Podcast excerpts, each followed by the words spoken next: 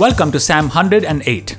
This psalm, in fact, is adapted from previous two psalms, that is Psalm 57 and Psalm 60, and it is called as the song of the warrior. David here makes four affirmations as the enemies of Israel, such as Moab, Edom, and Philistia, seem to have risen up again against the people of God, and it looks like they must be subdued again. Now, I do not know if it has happened to you, but it has certainly happened with me that the same old trouble keeps coming back. Well, you just thought you solved it, but here it is back again staring at your face. Well, what can you and I do at such situations in life? Perhaps we too can make the four affirmations that David makes here. Affirmation number one David says, O God, my heart is steadfast. O God, my heart is steadfast. The Hebrew word used for steadfast in verse 1 means something that is established, something that is determined, something that is tethered.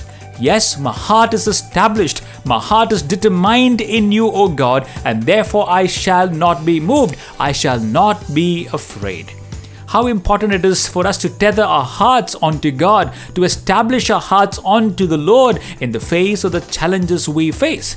It's like the boat that is tethered to the anchor in the midst of the storm. No matter whether it is a new problem that we face or it is an old problem, we start with establishing our faith in God by putting our trust in the unchanging God. Yes, putting our trust in the unchanging one, the ageless one, the rock of ages. Affirmation number two, David says, I will praise you, O God. Yes, I will praise you, O God, my Lord. Verses 2 to 5, he says, I will sing praises to you, O Lord, among the peoples, and I will sing praises to you among the nations, for your mercy is great above the heavens, and your truth reaches the clouds. Now, honestly, it is very hard to sing praises to God in the midst of a problem. In fact, this could be the last thing we may want to do. But I suppose when our heart is steadfast on the Lord, we certainly can praise His holy name. A steadfast heart can certainly praise the Lord and bless His holy name. Well, of course, David is a musician and therefore he chooses to sing songs to God on a lute and a harp, which are stringed instruments. Not just that, he chooses to sing his praises among the nations. That means he will sing not only in the secret but in the public. Well, how about you? Would you be able to sing God's praises in the middle of a problem? Would you be able to sing even while your neighbor is listening, who perhaps knows about your trouble? Would you? Yes, I will praise your name, O God, says David. I will praise your name not just among the people, but I will praise your name among the nations.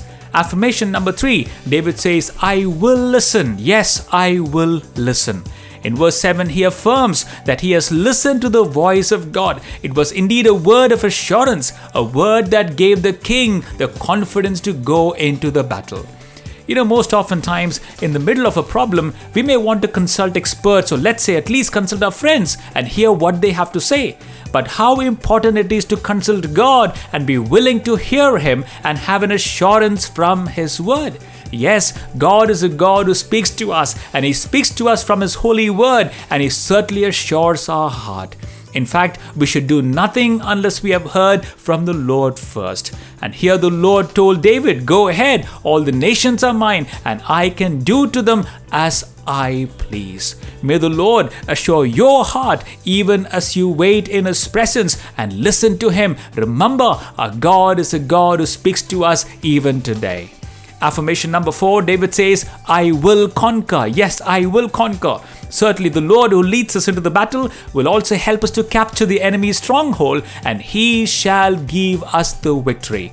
Now, isn't this wonderful to know that the battle doesn't belong to us, it belongs to God, and He fights for us. Our Lord fights our battle for us. In fact, in Ephesians, Apostle Paul reminds us not to be unaware of the schemes of the enemy. Our fight is not against flesh and blood. Of course, the devil uses flesh and blood, but it is against the powers of darkness and spiritual forces. And we shall conquer with the strength of our God.